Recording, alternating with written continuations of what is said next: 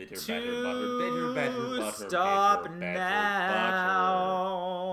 butter. Bitter, better, butter. Bitter, better, better, better, better, better, better, better, Race better, car, better. race car, to sit in solemn silence Ovulate. on a dim dark dock. to sit in solemn silence on a dim dark dock. Uh, we should start the podcast, eh? We should start the podcast. Hey, play the music. Play the music. Okay, how do we hit on? Let's press play. Wait, is it recording? Yes.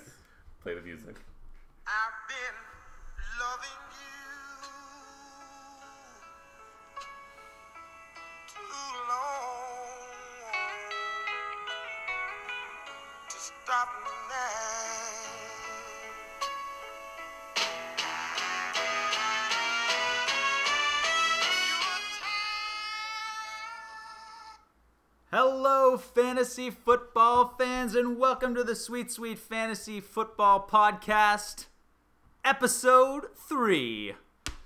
I'm your host, Ian Harris, and I'm very happy to be here with you tonight. Unfortunately, my co host, Richard Piazetsky, couldn't be here again. He is very, very busy doing very, very important work uh, somewhere else. So he's not here tonight. But in his stead, I'm bringing you the one, the only franchise owner of the Two Scoops team, Mr. Michael Keene. Michael, how are you doing? Welcome to the show. Very welcome, Ian. Thank you so much for having me. It's a great pleasure. Oh yeah, absolutely, absolutely. So shout outs to Richard. Sorry you couldn't be here. Yeah, well, he's doing good, good work over there uh, up at his apartment. No doubt about that. Uh, so man, uh, how uh, how has the league been going for you so far? Well, the league's been uh, the same as it is every year for me, where um, I get very, very depressed and angry that my team is doing poorly, and then Adam Thielen somehow rescues me, and I feel happy again. But overall, mostly. You got depressed. that, Adam Thielen. Yeah, I, I, I don't want to lose that Adam Thielen. So, today we're going to bring you the definitive Michael Keene interview. We've got some hot questions to ask him, and as always, Keene is going to offer us uh, some of his hot takes. Um, after that, we've got a very special surprise interview for those that stick around till the end of the show.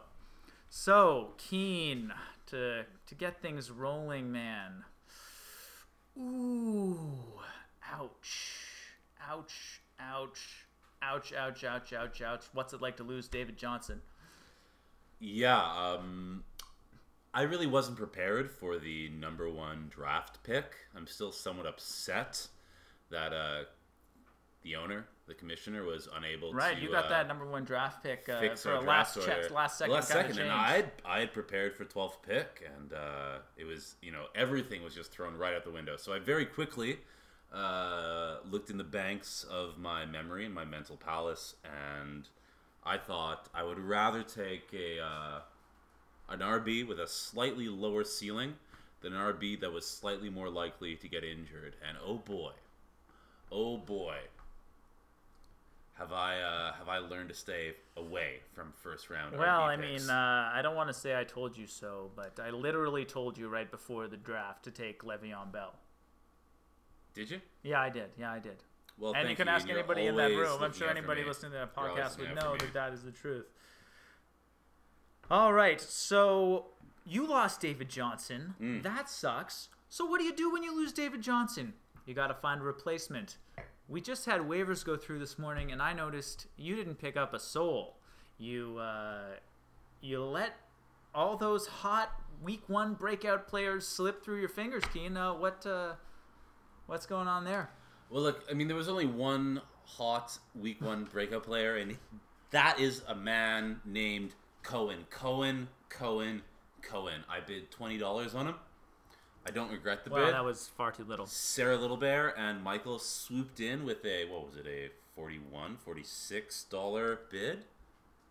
Uh, they bid here. forty-two dollars. Forty-two dollars. And uh, Strawberry and Creams bid forty-one. So there you go, guys. Uh, you never know.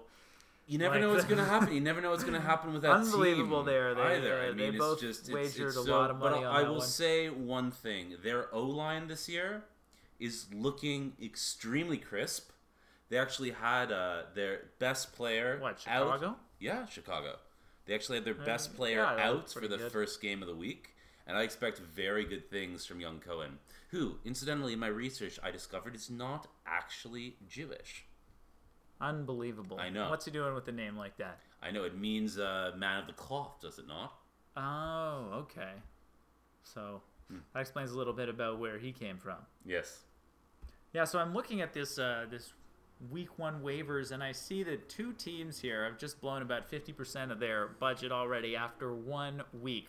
Strawberry and Creams is down to $47, and uh, Team Little Bear is down to $53. So going all in hard at the beginning. Let's take a look at some of these waiver wire pickups. Um, see what people bid, and uh, maybe there are some. Maybe you can comment on. Maybe people overpaid a little bit. Sure. Uh, well, I mean, let's go from the top. We have Cincinnati. It makes sense. Trevor Siemian is a very interesting QB in two QB leagues, uh, especially faces uh, the Patriots. Does he not this week? Yeah, I, I believe uh, he don't does. Denver versus uh. New England. If it is, it's going to be an offense fest because that Patriots D line looked like garbage. Uh, moving down the list, don't see anything out of the ordinary. Uh, ooh, Charcandrick West got picked up. That's nice. Coby Fleener was dropped as a tight end. I guarantee you he will be picked up by someone else in the league before these games start because the New Orleans line is otherwise a garbage fire. You're scrolling So, through all this here's way what, too uh, fast. Here's what pops out to me.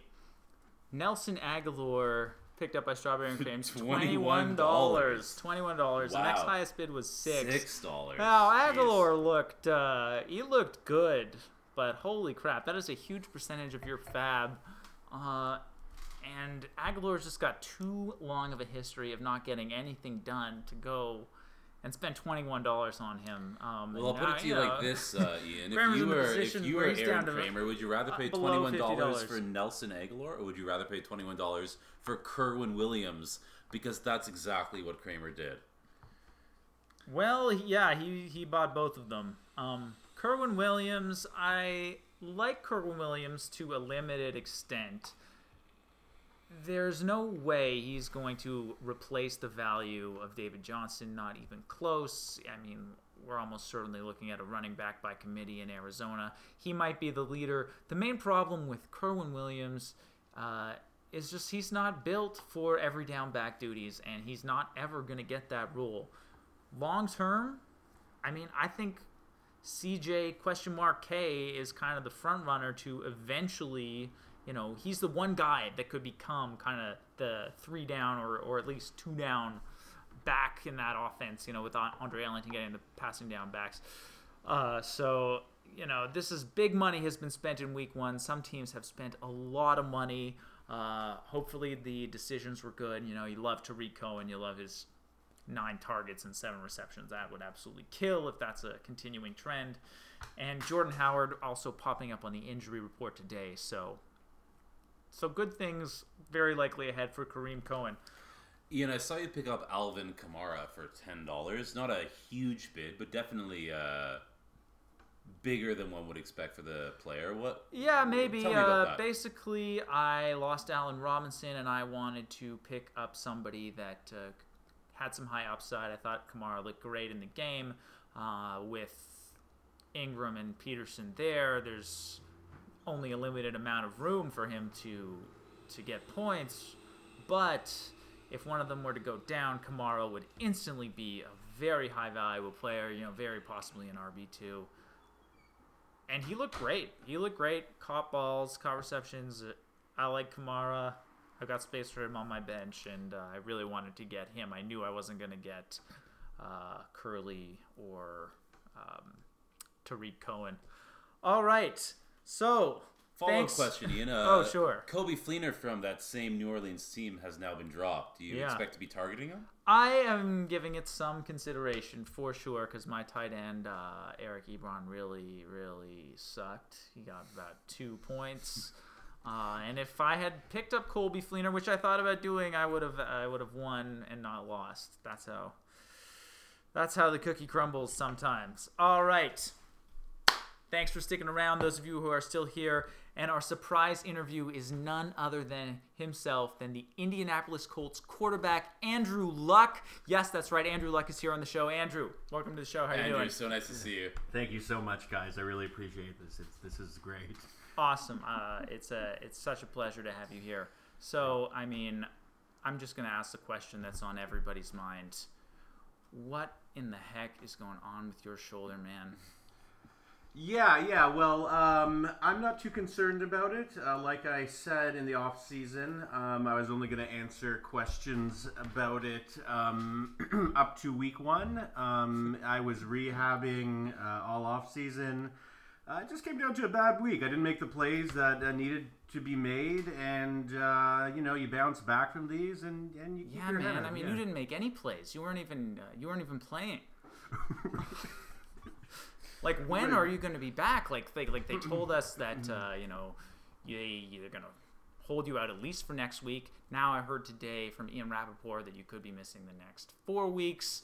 Uh, if the Colts start the season 0 and 5, are you even going to play this season? If Indiana has no way of making the playoffs, Which are they going to me to come my and risk question, your shoulder? uh, Andrew, and thank you so much for coming by. Sorry that uh, the host is giving you such a hard time. It was really nice for you to come here.